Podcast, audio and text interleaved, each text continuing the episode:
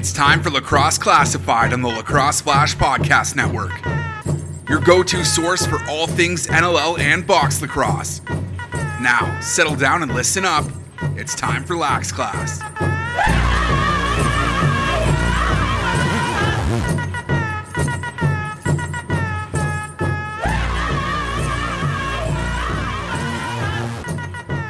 Lacrosse fans, what's up? Welcome back to Lacrosse Classified.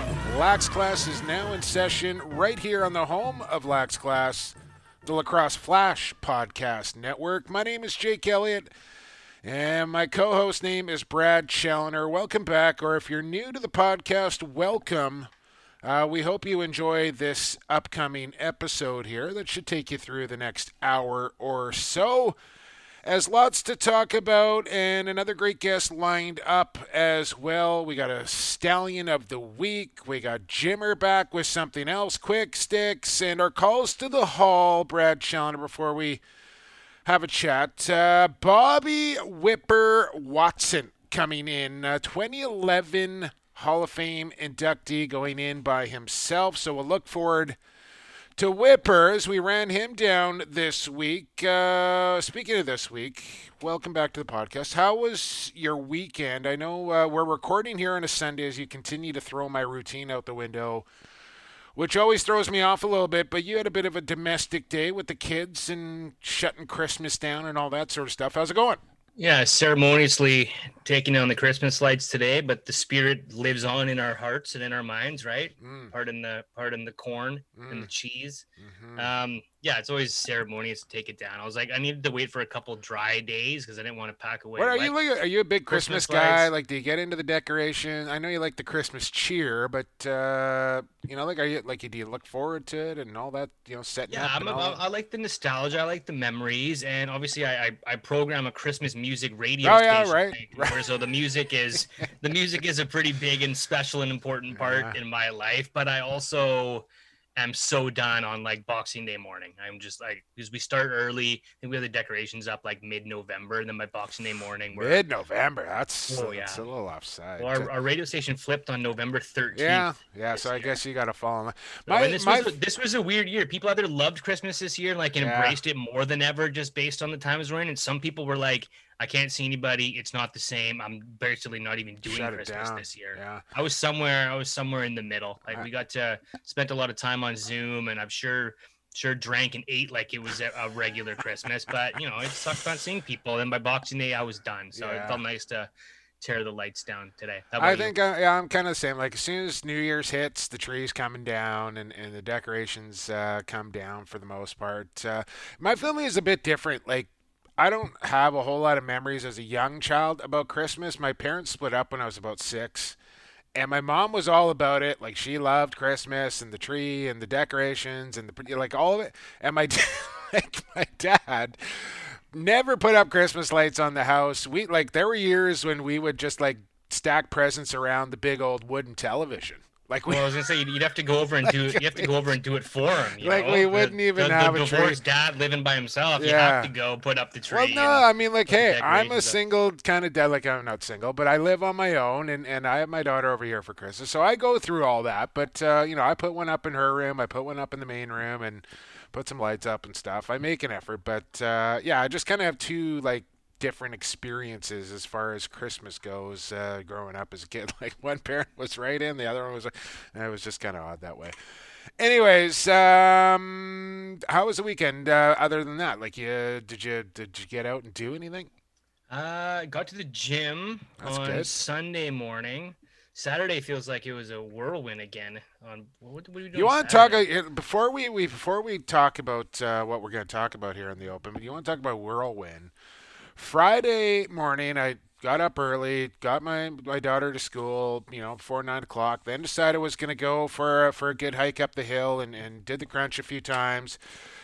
And uh, then then ran by Extreme Threads and, and picked some stuff up there. Well, we'll maybe mention that a bit later as well. And then got home. As soon as I kind of got home, and I was like, all right, I was ready to kind of do some video stuff. And got a got a text from my sister saying uh, that my dad could get the vaccine, but had to go back to his long-term care home. She lives in Maple Ridge. The care home's in Coquitlam, so we're talking like 35, 40 minute drive Uh, but they had to make sure that there was doses at the care home for everybody there and the workers and everything, and then said like, "Oh, hey, there's one for your dad if you can get him here." So with like virtually like an hour's notice, whip out to Maple Ridge. Me and the, the sister's husband like pick up my dad in his chair essentially, like 200 pounds. Down the stairs he goes into the car. Got him vaccinated, got him back out to Maple Ridge, and like I was like, they're like, oh, you can do it now or you can wait a month. I was like, this is happening, right? Like I, Oh, yeah, it didn't don't wanna know matter. well, the way that it's going, you don't know if you, if you're going to say no, then it's not going to be there Right. the next time around. Did you have to go in? Did you have to take him inside the No, facility? just drive up in the car and Oh, and right there. With, but it was like it was it was an ordeal. So, anyways, that was a pretty big Friday. It was an early night uh, that evening, but Well, I'm glad to hear the Yeah, man. Are, I'm glad to hear the vaccinations are making the rounds Oh. and getting to some important people Right. out there. well, I had a lot of people asking me like, "Oh, how do you get it? Why do you get it?" and this and that. There was a big outbreak in his home, so I think they made that a priority to get it. Uh, so it's coming, it's coming. But uh, nice, good to hear, man. He got yeah, so that was really great news and kind of started off the weekend in a good uh, good light there. We And got- we got so much to talk about this week. We should probably Uh, get to that. I wanted to talk about Whipper for a second. Like, Yeah. I, I never, I never called a Whipper. Me, game. I was thinking that, and I don't think I did either. He he retired after winning the championship with Toronto over Washington in 2011, and then I got the Washington job in 2012, and he was already he had, he had Yeah. rode off into the Even summer ball, like I like I trying to remember, like he won the Mann Cup in 02. I haven't really checked, but uh, I'm pretty sure I never like called a manor with with Whipper in it. And uh, man, like he right up there six- is the, like the best of the best as And far uh, I as goalies go. lar- largely considered the best until Matt Vinc sort Yeah. of went on the on the run that he did. And, Just money and in big games. surpassed him in, in saves and wins and everything. But yeah, they call Whipper like the best big game one and done goaltender ever because the goalies now, you know, it's not like it's we're playing best of fives or best of sevens in the National Lacrosse League, but there's Not best yet. of threes and, and two games, and so it's a little bit of a longer haul for the goaltenders. But you know, there's many of coach and, and player that is quoted saying if, we, if we're playing a one and done lacrosse game, I want I want Bob Watson Remember that net. 2011 duel between him and Tyler Richards? Like what eight was it? seven. Oh, that was an eight seven championship game between uh, a guy. Both of them.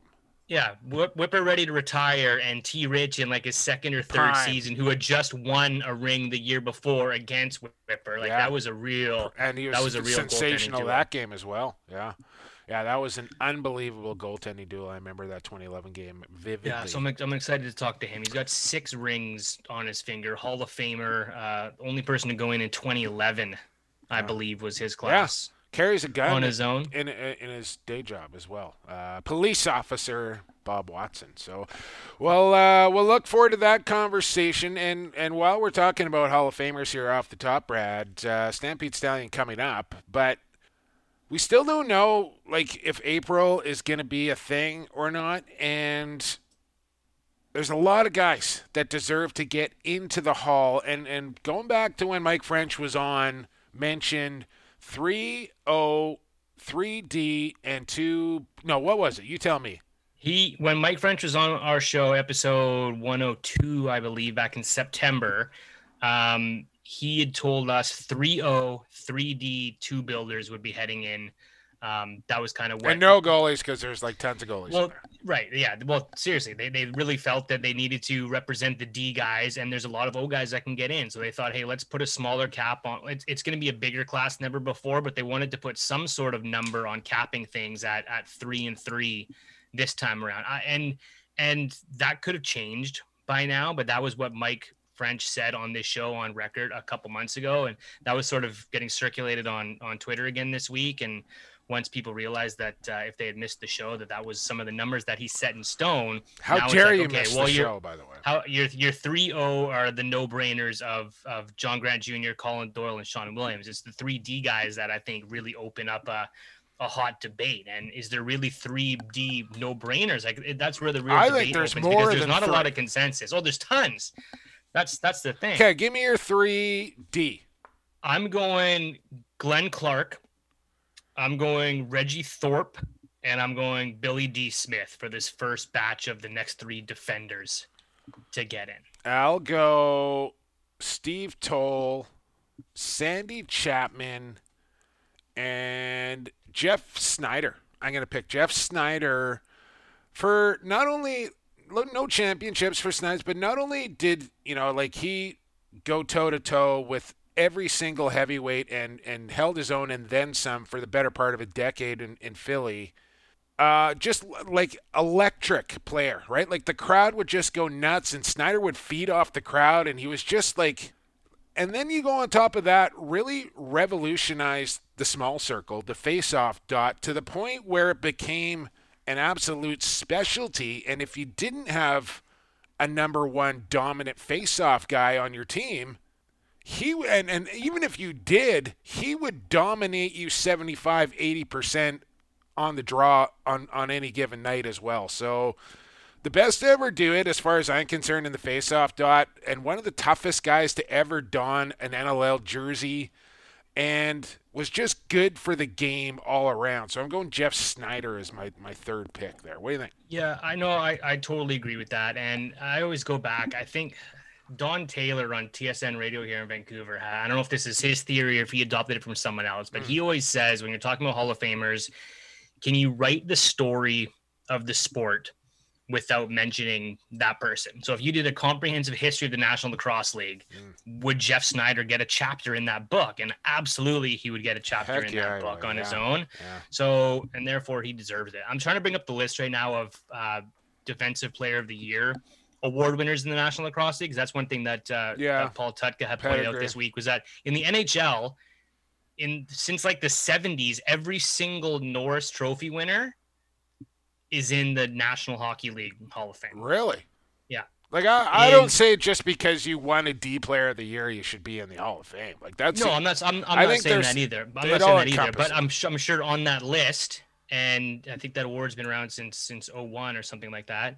Um, on that list, there's there's a ton of guys that should be in there. But yeah, I think there is something to honoring the history. And if there is a guy who was the best defensive player of the year in, you know, 2003 or 2004, that person was a big deal and a part of a part sure. of history. So we should be on. I mean, yeah, you're not going to light in every award winner, but no.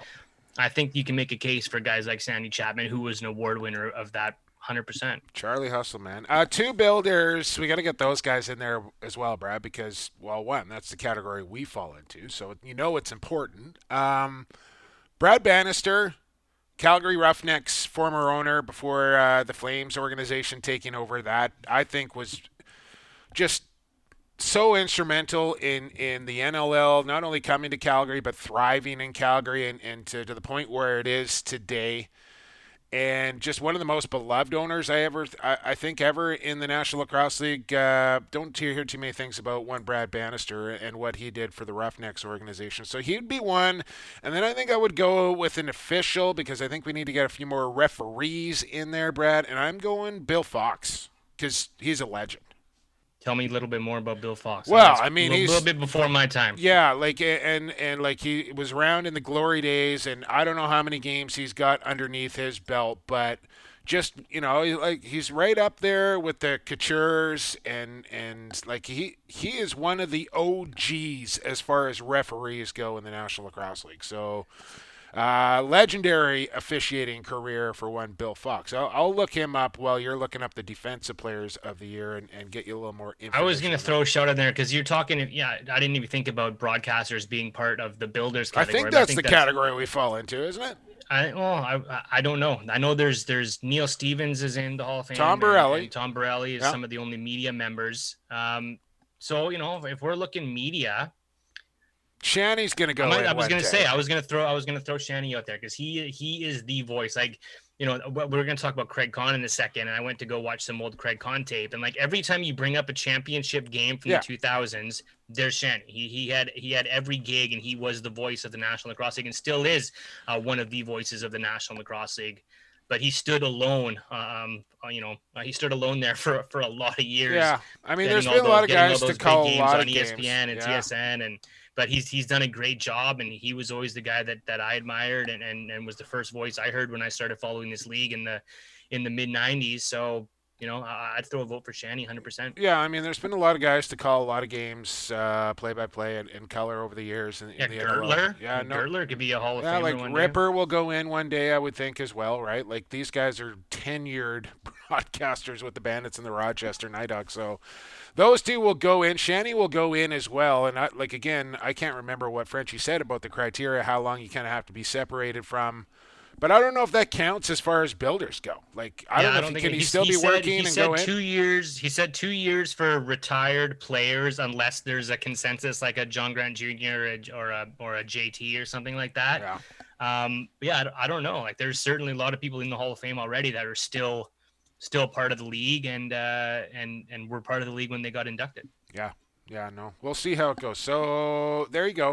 Uh, I don't want to put you on the spot because we didn't really talk about builders, but you can think of a couple if you want. As far as I just gave you my build. well, Shanny, Shan- but he, I don't know if he can go in. I don't know if he can go in until he's kind of like done broadcasting. I'm not sure. Okay, I'll give you that. I'll give you that. Um, and you just gave it away. You kind of ruined the suspense of our Stampede Stallion of the Week, Brad. Brought to you by Stampede Tack and Western, where uh, there's no such thing as as bad weather as far as Stampede goes, just bad clothing. And that's why the gear from the Outback Trading Company at Stampede Tack and Western Wear is inspired by the harsh Australian Outback and features the traditional lowrider duster. I actually got online and checked this thing out. I'm like, that thing sounds pretty cool. And it looks pretty cool as well. It's waterproof, full length slicker to withstand all climates, treated uh, with cotton oilskin, won't quit, much like the lacrosse player, Brad. Or check out its cousin, the Bush Ranger jacket, as well. You can shop online, where shopping online is still shopping local. Stampede.ca out there in Cloverdale since 1967. And you mentioned it, Brad. Uh, Craig Conn, our Stampede Stallion this week, uh, former fourth overall draft pick by the Vancouver Ravens way back when, uh, 2003 entry draft. And moved around a little bit, uh, did Craig Conn, but this is your pick this week, so I will let you roll out why you think Craig Conn, or yeah, why Craig Conn is this week's Stampede Stallion. because it ended too soon for Craig Conn. And you and I were talking this week. You don't remember this, but we were calling the game in Queens Park Arena in the summer of 2007, where he blew out his knee. It was in a playoff game uh, in Queens Park when the Bellies were just. I think that was. Um, Their they were first just started. It was their three no, it was run. the 2008 start. It was the, Okay. was the three year run, but it was just before that, and you can tell that they were getting close. Like Ethan Iannucci was heating up, and right, right. and they were starting to build something special. And Craig Conn was a big was a big part of that. And you and I called the game where he blew out his knee, and I all I remember was a lengthy delay. Like I remember he him being on the floor for a long time, and it was like one of those scary arena falls silent moments. Um, a guy that was in his prime at the time, and then never did play three NLL seasons after that, but never really to the performance level that he was pre knee injuries, which which always feels bad. But man, oh man, when he was on fire, when he was between the ages of like 21 and 26, there were a few guys better on the right side of the floor in the National Lacrosse League than than Craig Conn, who was a pain in the ass to play against. He was, you know, he was feisty. He wasn't the biggest guy on the floor, but he was thick and stocky, and he was a pit bull, and he got to the net hard.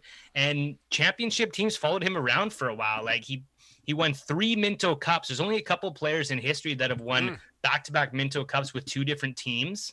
Found this on his comprehensive Wikipedia page, Yeah, by the way.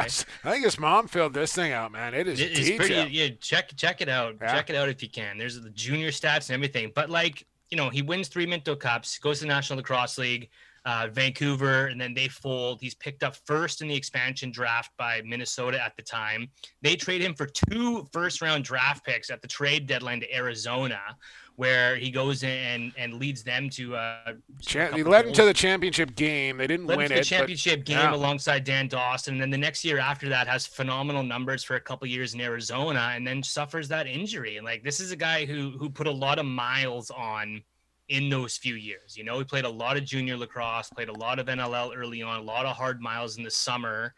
And then you know the knee kind of takes him out. He never really recovers after that. Yeah, and- and there is- Toronto, Calgary, and Washington, but not to the not to the numbers wise capacity that he was before that. And you know, I, I liked watching him play when he was in his prime and he was on the verge of something special. And I said he, he looked like a good teammate because championship teams seemed to follow him around wherever he was for a while there. a stallion on and off the floor, if you know what I'm saying there for Craig Connor as well. Uh, and just a fun dude to kind of be around and, and, and to watch play. Like he was an entertaining guy to watch.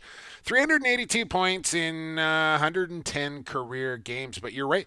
Like that, the knee injury there are knee injuries out there and, and not so much anymore but when you're talking 12 13 years ago there were guys that would have knee injury and they just never never were the same. And and Craig's was a real serious knee injury, and he just like he couldn't get it. He was never like the super quick, shifty guy to begin with, but that really hampered him, and I think it was really painful painful for him to continue to play as well. And he just it's kind of same thing as kind of Kyle Sorensen, right? Like he just he couldn't do it. Like he was the the mind wanted to and everything, but the body just said like no, like please don't. So yeah, it was unfortunate. And, and yeah, and that's a tough that's a tough battle to have in your in your head to go on oh, man. with that. Like the worst. It's the worst. Absolute worst. So uh, welcome to the stable, Craig. I got some good news here to kick off 2021. You are now in the stable, and this week's Stampede Stallion of the week. That's big time stuff right there. Talking about big time is a big time player, a big time goalie, and a 2011 NLL Hall of Fame inductee. Bob, Whipper Watson next here on Lacrosse Classified, Lacrosse Flash Podcast Network. A Vancouver Warriors game at Rogers Arena sounds like this. Jones shoots and he scores! Diving effort from Mitch Jones. Nothing's monotone. Lee and Beers go crashing into the crease. Nothing's boring. Now we're going to have a fight. It's the captain squaring off. And at Vancouver Warriors games, loads up. Nothing's offside. Tries a shot and he scores! Experience it for yourself. Vancouver Warriors tickets are available now. Tickets starting from 1995. Visit vancouverwarriors.com slash tickets today. Hey, this is NLL Hall of Famer Tom Marechek, listening to Lacrosse Classified on the Lacrosse Flash Podcast Network. Welcome back to Lax Class. Into the second quarter we go here on EP 114. Jake Elliott, Brad Challoner with you. And also with you, you just heard coming out of commercial there, the Vancouver Warriors.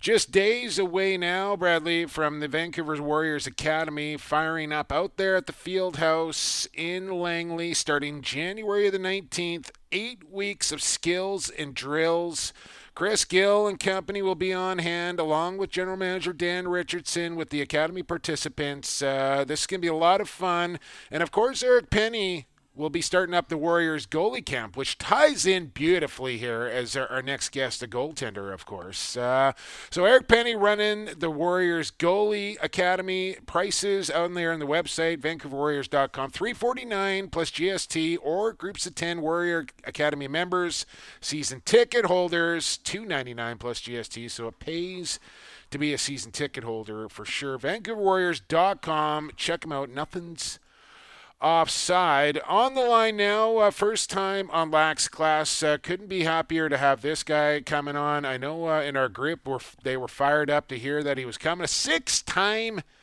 NLL champion. Uh, only two, I believe, only two losing seasons his entire career. 2011 NLL Hall of Fame inductee. Bob Whipper Watson on the program. Uh, Whipper, thanks so much for doing this. Happy New Year. I, I, guess we can still say that. Happy New Year. Thanks for doing this. Uh, how are things back there in Ontario, man? Well, thanks for having me on. Everything's wonderful here at home. Uh, settling in with the family. Just finished a long day at work and uh, glad to be home. Yeah, I know uh, you're you're a police officer uh, for for your job and man, I will just uh, start start by saying thank you for, for everything that, that you and, and your guys are doing uh, during this crazy time. That's got to be stressful not only for you but for the family being a, a first responder in, a pandemic. Man, take me through that every day at work. It, has got to be a challenge and, and stressful. It's definitely a challenge. Um, obviously, we've, we've had to institute a lot of protocols where we're going in cleaning cruisers because everybody's you know nobody has their own cruiser. We're exchanging equipment and cruisers all the time. So we're doing the best we can there to uh, decontaminate, clean clean cars. Uh, and you know, when we go into calls, we try to handle a lot of things over the phone now. Uh, you know, obviously we're wearing our masks when we when we have to have those face-to-face interactions, and trying to social distance uh, and encouraging the public to do the same. So you know, we do our best uh, to keep ourselves safe and and the public, and and those are the expect expectations that are put upon us. We were talking uh, last week, Bob, about uh, Ian Hawksbee of the Vancouver Warriors, and he's a he's a firefighter in the downtown east side in Vancouver by day, and then you know it's a professional lacrosse player on the weekends. And he always said to us like that was really his escape. You know, like as hard as it is to play in the National Lacrosse League, his day job was a lot was a lot harder, so to speak. Um, I think you kind of went full time after your career, but you know, what, what was what what are you escaping to now to get to sort of clear your mind after a hard day's work?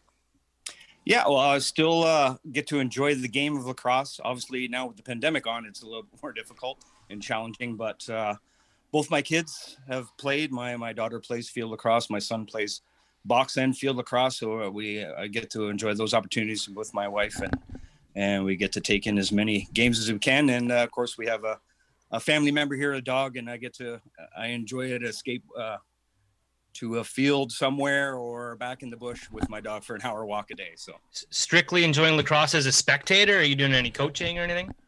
Uh, helping out a little bit with my daughter's field lacrosse team, and uh, obviously my son plays at uh, the junior level, and he's down at uh, Georgetown University. So just strictly a, a, a, supportive father and a fan. Yeah, well, let's let's talk about the boy here for a second because I had a chance to call the I want 2019, I guess it was, uh, at the Langley Event Center, Orangeville and, and Victoria, and had a chance to watch your boy up close and personal. The kid can play some lacrosse now, Bob. Uh, quite the shooter as well, and, and still a couple more years a junior, if I'm not mistaken.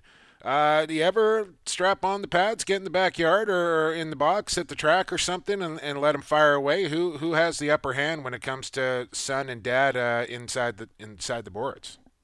No, I'm wise enough not to put the pads on anymore, at, at uh, for sure. But uh, as a as a as a youngster, he he always enjoyed the opportunity to come down to the rink and and had a lot of time with the boys, and you know idolized the the Colin Doyles and the Josh Sandersons and had an opportunity. Never, to, never wanted to, to grab the big wooden stick between the legs and, and throw the pads on. That was absolutely forbidden by my wife. Uh, she said one goalie in the family was enough. And fair uh, enough.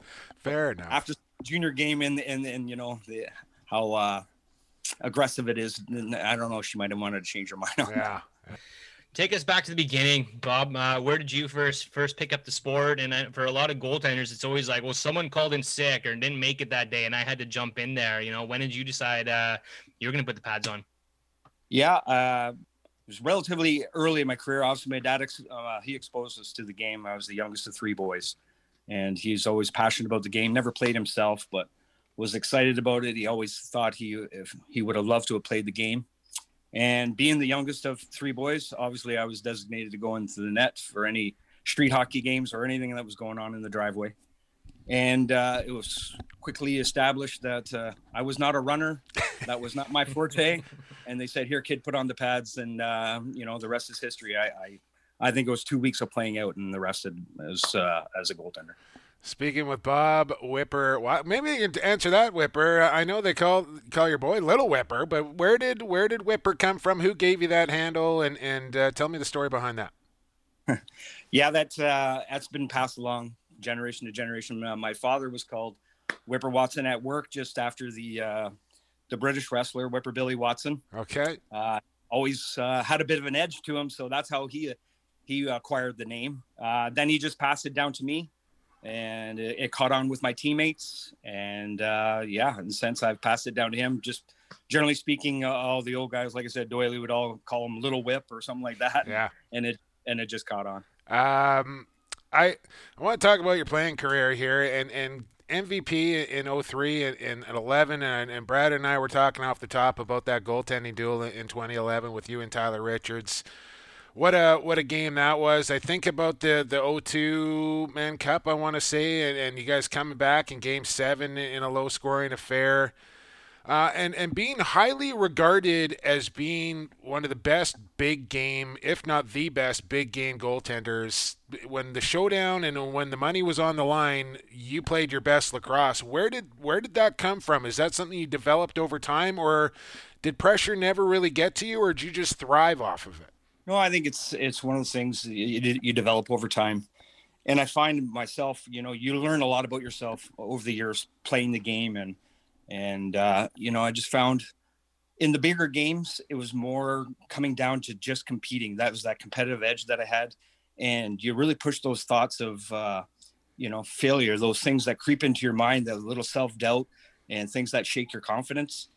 And in a big game, it was just strictly, I was able to focus and just, you know, I wanted to win. I just, that, that was the most important. That was the only thing that crossed my mind. And, and those other you know those thoughts never really creeped in my mind and I was able to uh, maintain a, a solid focus well yeah you had enough attempts to to get the experience like to be in all those championships is, is pretty phenomenal how different did you feel say in 99 versus 2011 like how far do you feel that you had come in that span oh definitely like i said every day you grow and i, I remember going in the 99 Mann Cup and uh, you know that or sorry, uh, 99 for the NLL championship. And that's, you know, that's the be all end all. You're in the big stage, you're at Maple Leaf Gardens, uh, and you're just kind of uh, overwhelmed by the whole experiences. And then you come down to 2011, uh, you know, yeah, I had 15 years under my belt.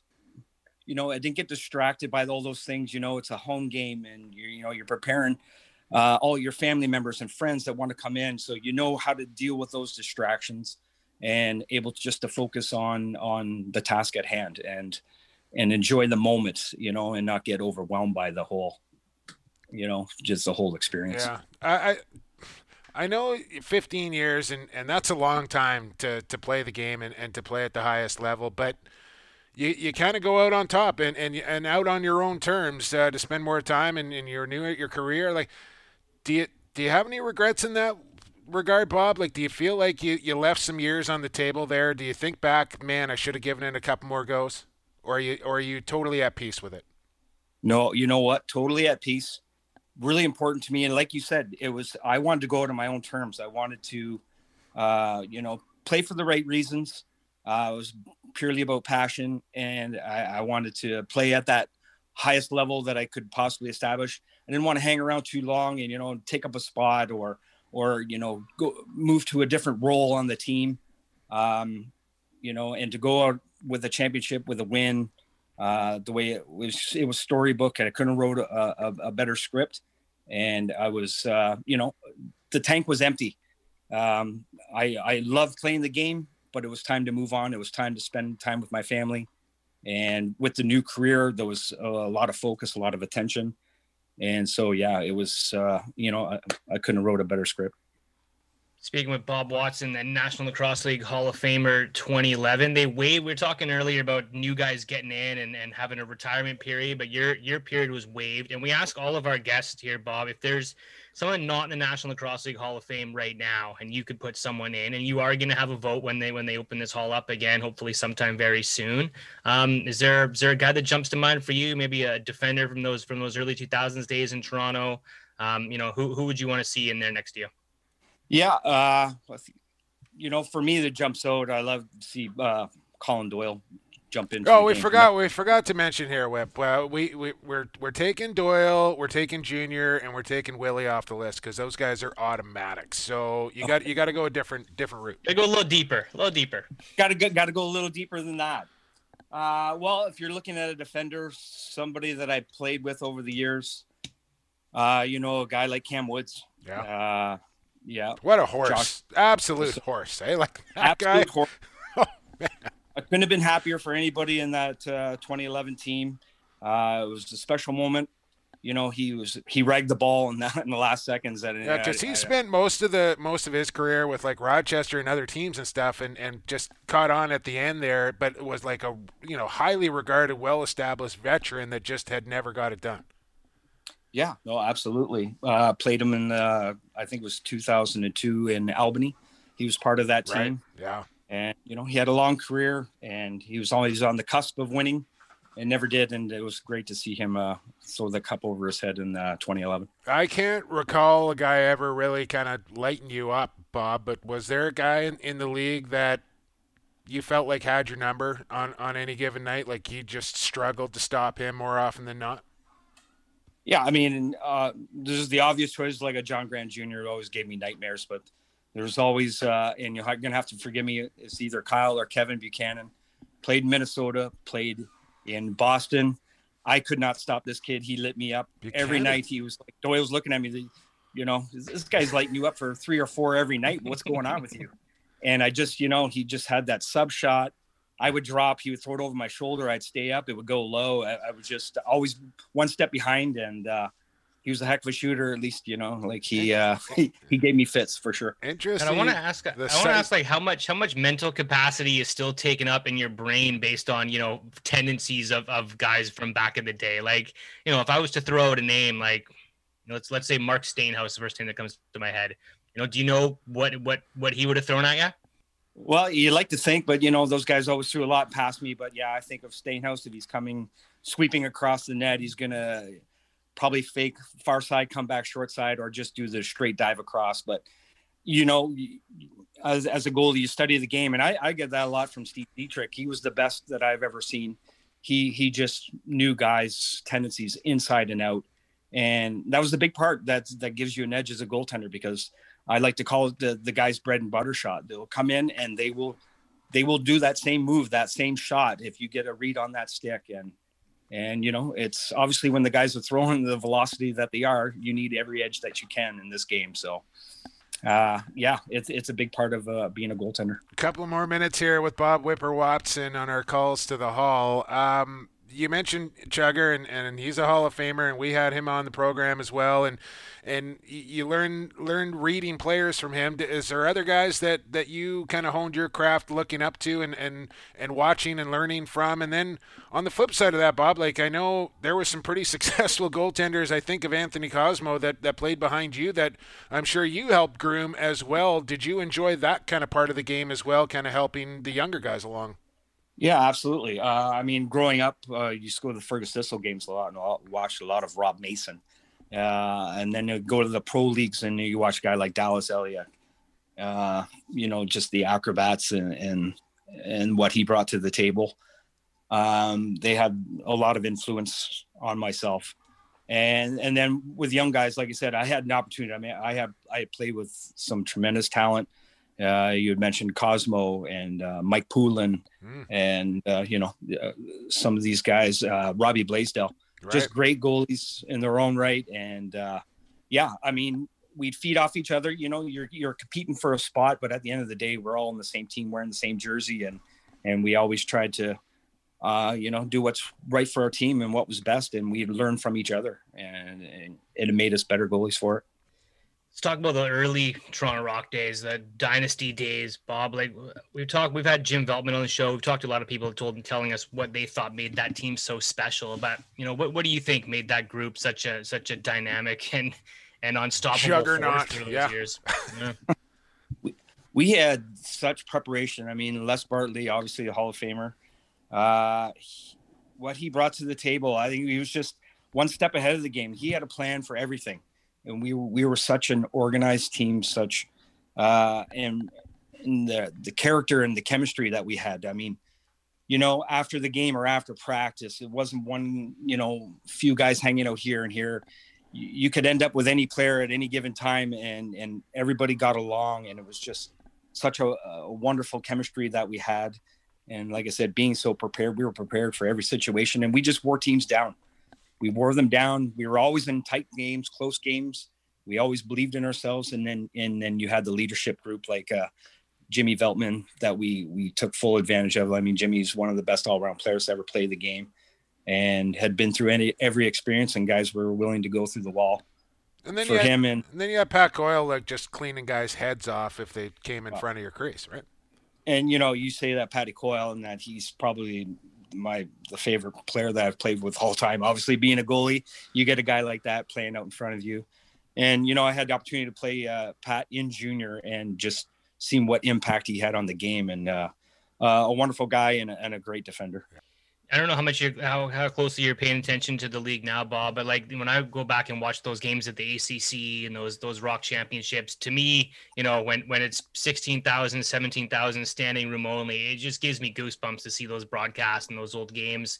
You know, do you think that was that that was kind of peak NLL? Like, can you imagine it ever getting back to to a place like that? We hope it does, but you know, it must have been so special to be playing and and at your peak during that time.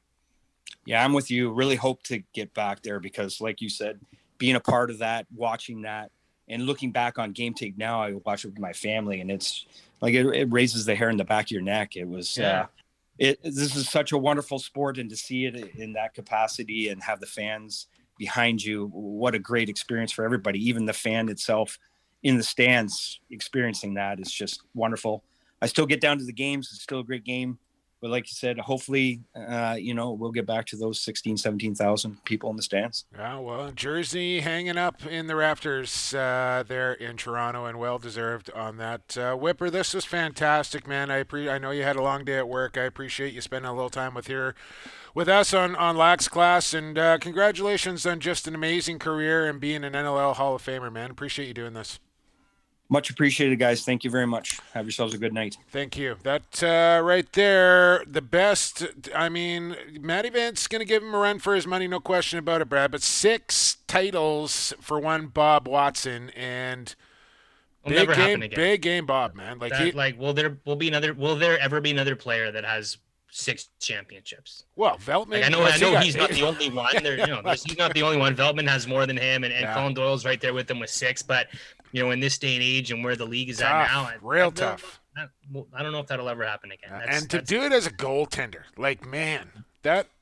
And to do it, you know, this is the trend that Pat O'Toole, Chugger, and Bob Watson had. Jumbo is that success and years apart is what I'm trying to say. Mm. Like he won a goaltender of the year in like 01 dynasties right? Oh, so longevity. Seven, you mean longevity? But yeah. to be at the top of your game for that long, like yeah. some guys, if if you win two of the same league awards, it's probably clumped into like a two or three yeah, or four year span you. where you're at your peak, right? But like he wins one at in his 30s at, in 2001 and then wins one when he's almost 40 in, in 2008 like that's that's that's impressive Sure was. Uh, sure was. Real good goaltender. No doubt about that. Uh, good interview as well. That was a great chat and uh, still more Hall and of think Famers. About, think about Toronto Rock, like how many starting goaltenders they've had in the last 20 years. It's it's been like two and then so a little bit of change because there wasn't a lot of time between Watson and Nick Rose. You well, know, no, couple, I mean like Cosmo Brandon Miller, Brandon Miller yeah. was in there, and Cosmo and, was there for a bit. Can you imagine, like, I mean, Cosmo, I think, went on, like, when Whipper retired, he led the league in all time saves. That's been passed now. I think Cosmo passed him, and then Vinc passed Cosmo, if yeah, I'm not mistaken. Right. So, like, think about that. Like, Anthony Cosmo was waiting in behind. Like, he wasn't a starter for a long time of his career.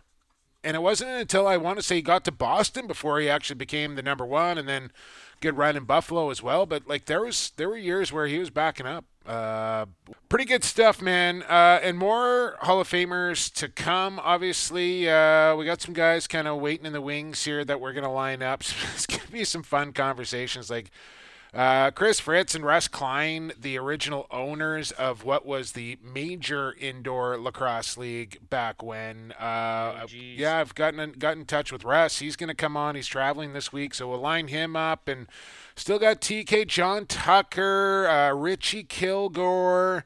Sal LoCascio, I ran his number down the other day, so we got to reach out to him. But uh, still, lots of guys left on the list to talk about uh, as far as our calls to the hall go, which Brad didn't have to remind me this week, forgot last week. So I- am gonna have to like start docking you points or something. By the way, we we discussed this before we move on. I think we want to add. That's a tough question. We want to add the, a ding to. Are you good with that? T- moving forward from now on. Great question. Good question. Tough question. Yeah, I don't know. I think it's a tough question. It might be a tough question to answer if it's a dumb question too. So you know, yeah. I think it's got to be good question or great question because a tough question could be, I don't know, what'd you have for breakfast yesterday morning? Uh, that's a that's a tough question. You know, it might just be something that's not uh, on top of someone's memory. I don't know. We might have to open this up. Where's Todd LeBranch on this one? Should we Okay. Yes. allow a third option? Is I just good think, you know, great question, and tough. I just think tough is different than good and great. I I classify tough as being like, ooh, that's a tough question. Like that's a good. I guess it depends on the tone It depends on the question asked. If it's Yeah, a, I if think it's a it- not thought out question, it's convoluted and doesn't make sense, then oh, that's a tough question because how am I going to answer your convoluted question, dummy? But if it's good question or great question, then that's you something. saying ooh, I I, want to chew on questions? this. You I need, I I need, to, I need to chew on this. the. All right. Well, think about that, Todd. You can weigh in. You're our, kind of our judge and our jury. So if you're listening, We've gone a couple weeks here. Both of us have gone a couple. I weeks know, and I don't like it. So I want to like I just kind of want to add a little more uh, incentive to to get some You're dings just trying to going. get more Yeah, exactly. Four three for me, by the way. All right, uh, call us to the hall, Brad. Of course, brought to you by Stampede Tack and Western Wear. Something to complement your oilskin coat or jacket. Why not have a look at the Outback Trading Company oilskin hats, made in a diverse range of colors and styles. There's something to protect every head from mage or from Mother Nature's harsh elements. Uh, so check them out at stampede.ca. We're shopping online, still shopping local in Cloverdale, Highway 10, 180th, out there in Cloverdale since 1967. Good run out there at Stampede Tack, and uh, got out there just uh, before Christmas, and hopefully they're they're they're getting their Blundstones back. I know they like they sold so many pairs of Blundstones they couldn't ship them back on on get 'em back on the shelves in time. So hopefully that's changed around now that we're into the new year here. Uh, so thanks again to Stampede Tack and Bob Watson for that chat right there. Let's move into quarter three here, Bradley. Quick sticks are coming up next. WP 114 Lacrosse Classified. Back after this. Associated Labels and Packaging, a fun family company that offers premium quality labels and packaging with unparalleled service. With 40 years of experience, an extensive product catalog, and an ever growing fleet of equipment, Associated Labels and Packaging is the perfect fit to take your labels and packaging to the next level.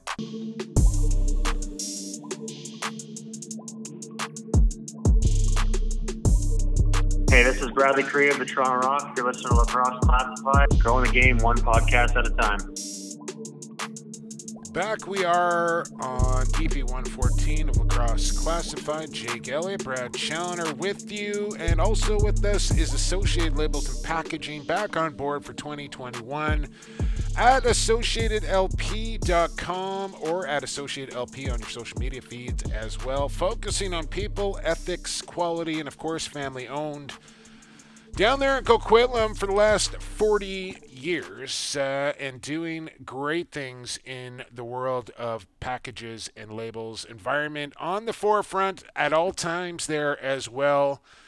For the Ashworth family and Associated Labels and Packaging, we thank them for their continued support. We're going to have to get the the spots updated a little bit here, Brad. We can't go another year with the same same commercials. So I think uh, I'm going to reach out. We'll get some new stuff. Um, we'll get that voiced up. We'll do all sorts of stuff and, and roll that out here in the in the coming weeks. So look forward to that. But also looking forward here to quarter number three because we got quick sticks in quarter number three, and we get to talk about Manscaped and. I was uh, just kind of cleaning up my desk here a little bit, and I came across this this thing. I don't know, you can see it, people can't, but uh, thing that I had in one of my packages here is I I spritzed on refined cologne uh, after after my shower and my workout here today, Brad. So I was just looking at this, and and one of the things I love about Manscaped is is their marketing and how they present their packaging and and their messaging to their consumers. And I just want to read this out here. The modern man is a man who takes care of himself. Manscaping isn't just for life's special occasions. It's a requirement for optimal health, superior hygiene, and healthy self esteem.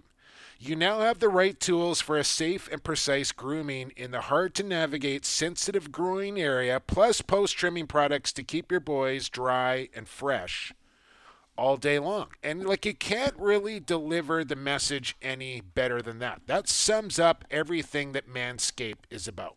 It really does. You know, I don't, I don't, I don't want to feel like an animal. I look like an animal a lot, but then Manscaped helps you feel a little bit better about Yeah. things like that. So yeah, hundred percent. When you're walking around and everything is everything is smooth and tight, and there's no, you you just feel you feel lighter. I, I don't know how to describe it, but you you feel it's confidence, you feel man. lighter. It's you're not- confidence, is what not- it it's is. Not well, and I'm just talking about like you know not being all sweaty and hot and stuff like that. When Yeah.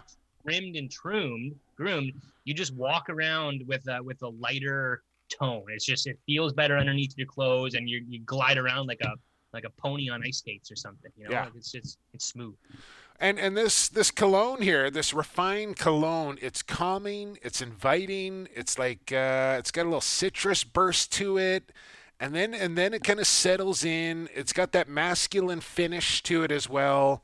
I quite enjoy it. Uh, I know, like, just be careful here, man. Like, if you if you put this on and you're out in the grocery store and you're wearing this, like, women just may come up and approach you. I don't like it could happen. So just prepare yourself for that sort of thing if if you're going to be wearing refined cologne around. I know Danny quite likes it as well. So check it out, manscaped.com, and then at checkout, make sure you're using that promo code LaxClass20, and you get free shipping and 20% off your purchase. So like you're, it's a win-win here. You're you're looking good, you're smelling good, you're feeling good, you're saving money. I don't know. What's what- not uh, what's yeah, not what's not to sign up for? Exactly. So check them out, manscaped.com, promo code LaxClass. 20 quick sticks. Uh, this just topic has been kind of arising as of late. NHL going to advertising on their helmets spread. Uh, what do you think about corporate advertising, not only on helmets, but we see this in like Premier League and soccer. They go like full front jersey of the of the title sponsor. What do you think about corporate advertising on jerseys and helmets? Hey, with the year that that the world has had, the National Lacrosse League has had, I think we're have we'll have to 100% see it going forward, and we're gonna have to stomach it. And, and I'm fine. It's all about it's all about making a buck. You know, the the front of the jersey is supposed to be a sacred thing, but Yeah. this league needs to leagues need to survive and need to make a couple dollars, and I'm fine with it. I just think things need to be cleaned up though. Like I picture. I picture like the Georgia Swarm helmets. Yeah, a and little like busy. How, how are you gonna how are you gonna put a how are you gonna put an advertising on that? Like I think every helmet might have to simplify a little bit and clean up a little bit. A little sticker on Um, the back or something, maybe. Not yeah. to make it look too NASCAR and, and tacky. Yeah, like you don't want to go full everything was cleaned European hockey, right? Like you know, don't. the jerseys have them, was Alterna not on the jersey? Yeah, last season? sure, that Like, sure the- it the was. jer- Sure it was. I and mean, you look at there's- there's been logos on Peterborough, the back. Bug Juice, uh, which was just awful. Just but don't sell your name. Don't Yeah. call yourselves the the Bug Juice Excelsiors or the, No, I know. you know, And even the Century 21 Lakers doesn't doesn't rub me the right way. no, But yeah, I mean, put it this way though, there's, like there's a line. There's a there's a line. there is a line, but it doesn't. It doesn't take away from the enjoyment of watching the sport and watching the athletes do their thing. Like I think you get past the fact that it has 7-Eleven on on the jersey somewhere, rather than like, oh, I'm not going to the game because they have Uber on their helmet. Like I'm not like nobody's saying that, but you don't want to go too far overboard where it's like the the you lose the brand. Like you imagine. Don't yeah. Don't disrupt the brand and don't disrupt history. If you're not changing someone's name or changing the logo on the front of the jersey, you're just having a little add on like a shoulder patch or, or a crest on the front. You- Agree. You have to. You have to make those decisions nowadays because money.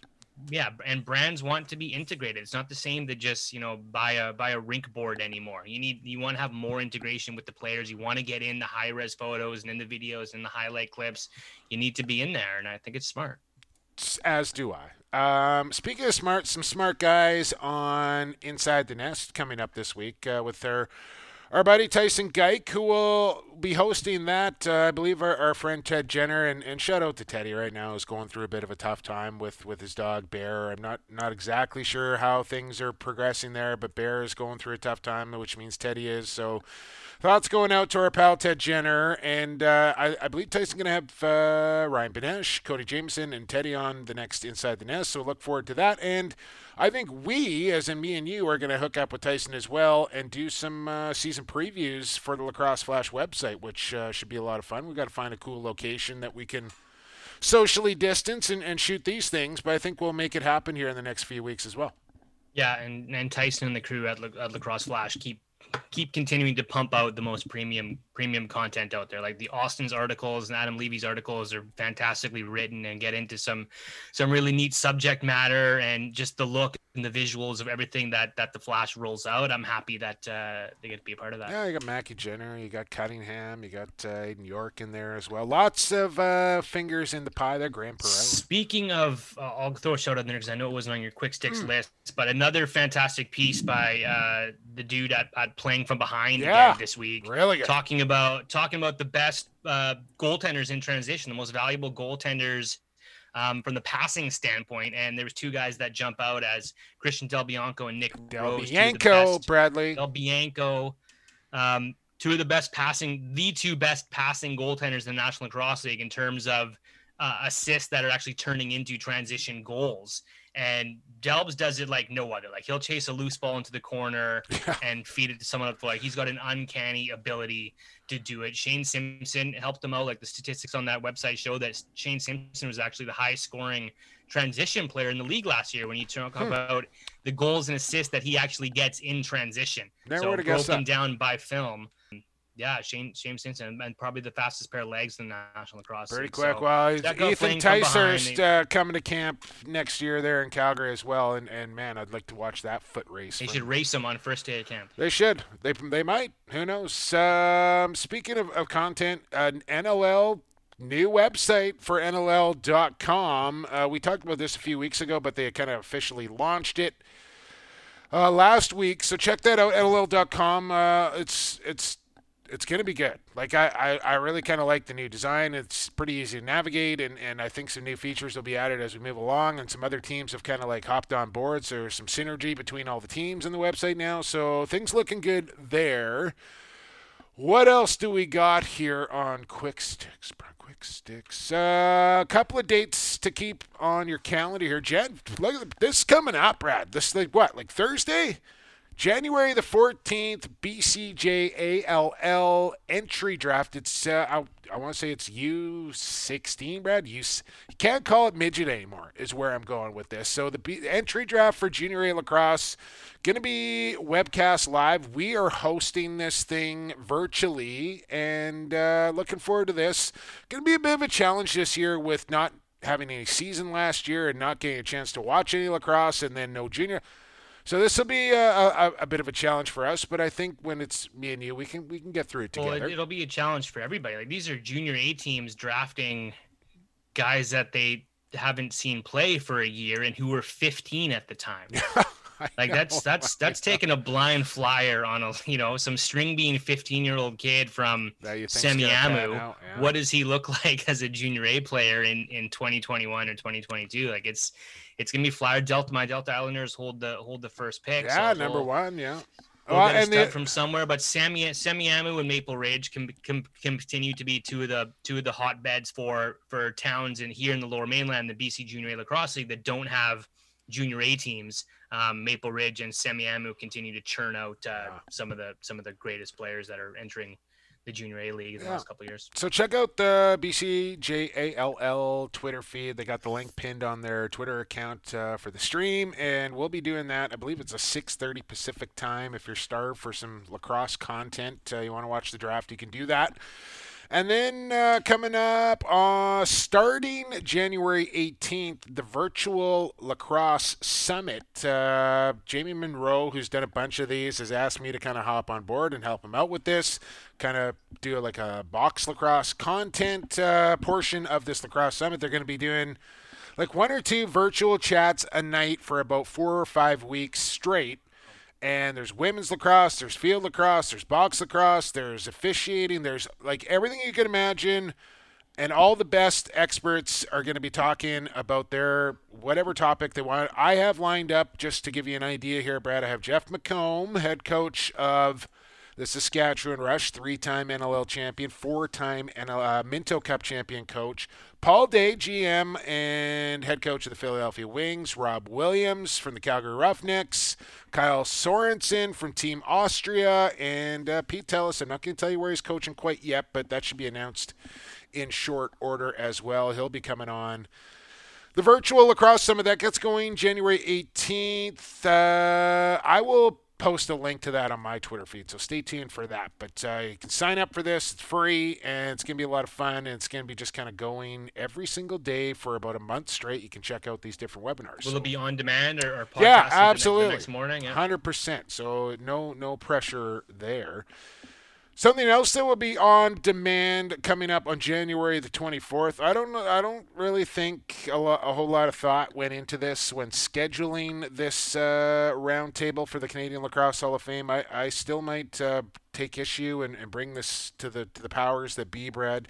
January 24th. I want to say at 1:30 or 2 o'clock, which is right dab smack in the middle of conference championship football uh, as far as the NFL goes. So that's the AFC and the NFC championship games on that day. You might want to get that bumped. And we're talking to Josh Sanderson, Pat Coyle, Russ Hurd, Dan Stroup, and John Fusco, who I'm all pretty confident enjoy themselves a little football as well. So right now it's scheduled for January 24th. I might lobby my my displeasure in a group chat and see if we can bump this thing up a day to the 23rd. What do you think? I would I would vote for that. Okay. I support you. That is it for quick sticks here on EP 114. We got one quarter to go. It'll be a quick one. On the other side, it's Jim L. Speck with something else. Keep it right here, Lacrosse Flash Podcast Network. Hey, this is Jesse King of the Calgary Roughnecks and Victoria Shamrocks. You're listening to Lacrosse Classified, growing the game one podcast at a time.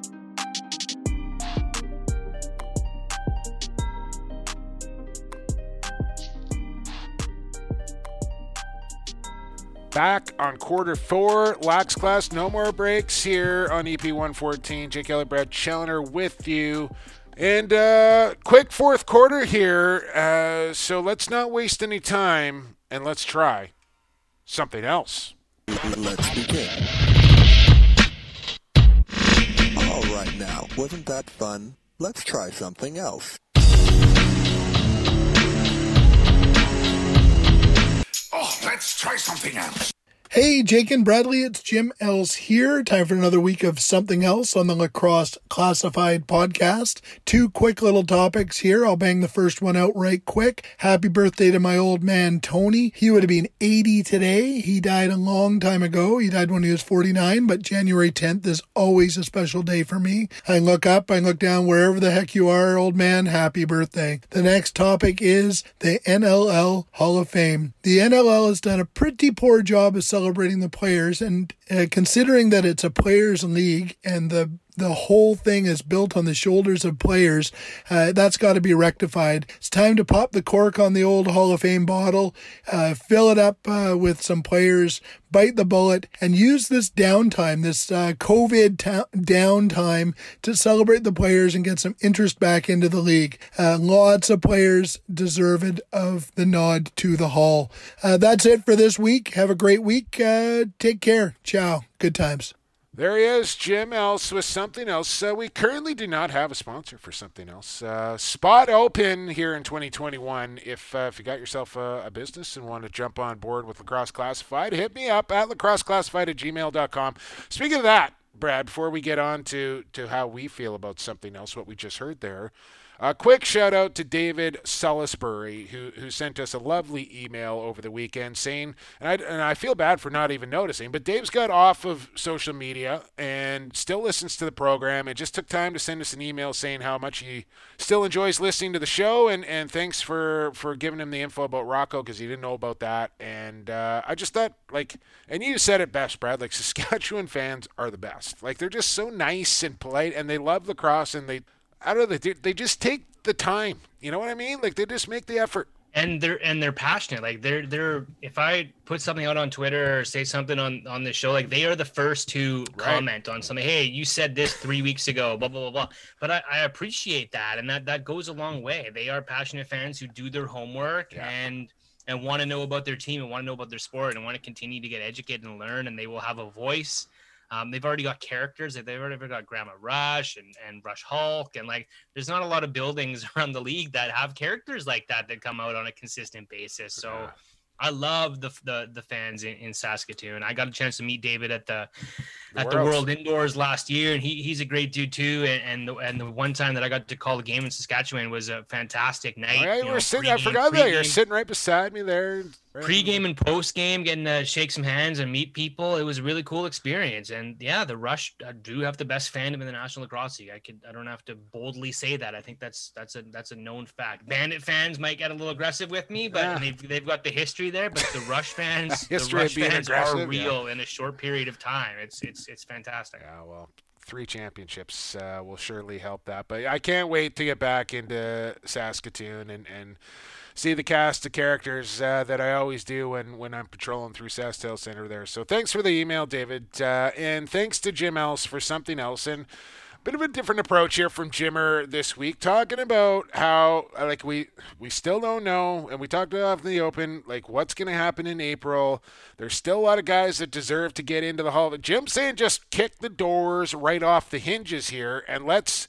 If we're not playing and it's a positive, like let's just start inducting the, all the people into the hall that deserve to be in there, and maybe we spread it out over the course of a few months here and get everybody in, do it, soak it up one year. And I like the problem with it is, is that you don't want to disrespect any of the inductees by not giving them enough attention or Yeah, spotlight for them. it ta- takes the shine off. Right, takes the left the space it luster. out a bit. You guys, so you got to space it out. But if there's no season until November, we got some months to to honor these guys properly here. So, uh, not a bad suggestion here from Jimmer that maybe we load up and just put like 12, 14 guys in here. Yeah, I, I don't know. I, I think I'm, I'm in the. I feel that it would take the shine off of of the guys. This is a very special class that's going to go in with you know two of the Yeah. top three players of How all time. John Grant Jr. and Colin Doyle. Like I think this one breathes. I think eight eight people potentially going in, and that could be more. Like that's what Mike French said to us in September. Was there's going to be three offensive players, three defensive players, and two builders. That was in September. They might go, hey, there's no season. Let's change that. Let's bump it up to 10 or 12. If they didn't, I would be happy with eight because now when the hall rolls out, it's going to be a consistent thing. It's not going to be like, okay, this is going to be here's eight, here's yeah, eight if this you year. keep doing and eight, now then next you year can we're going catch to cap up. it like you can catch up. exactly, if eight exactly. And now and then the next one will be You six or waited this after that, long, and you do another six or or eight, and Yeah. exactly. So I'm I'm okay with that. Get these guys in. Let's wait. And you know, heck, we're already in January 2021. We don't know when the hall is going to be announced. It could be in the next couple months, and then the next one is going to probably get, they can start rolling out nominations and things like that uh, to kick off the start of the season in in December of, of 2021. So it's like we're getting, we might get a chance to talk about this two different classes twice this year. Yeah. Uh, essentially. Good All right, Jimmer, I take it back. Brutal idea. You suck. Terrible take. Terrible take. Just kidding. No, I think some valid points on on both sides there. So uh, we'll see how see how the NLL Hall of Fame inductees uh, proceedings take place here as we we move along into 2021. I think that's it. We should also wish Jim's late father a happy birthday as well, Tony. I know uh, was an important man to our friend Jim, and uh, so much so that he named his first son Tony as well. So there you go. Anytime, man. We'll talk to you. Uh, talk to you guys next next week at this time. Who Yeah. are we gonna chase down? Like, Uh, give us your suggestions. Slide into the DMs or email at lacrosseclassified at gmail.com. You can follow Brad Challoner at Brad Chell. I am at PXP for Sports. The show is at Lax Class on Twitter, at Lacrosse Classified on Instagram. I did get Lax Class secured on TikTok. We haven't done anything on there yet, Brad, but feel free if uh, if you want to take over the TikTok account at Lax Class on TikTok. Uh, and I think that's it. Big thank you to Bob Whipper Watson for coming on the program and to our fabulous sponsors, of course Stampede Tack, Vancouver Warriors, Associated Labels and Packaging, and Manscaped.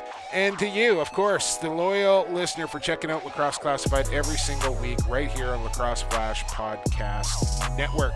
We're done. For Brad Challoner, I've been Jake Elliott for the fastest game on two feet. And for the creator, stay safe and stay healthy, everybody.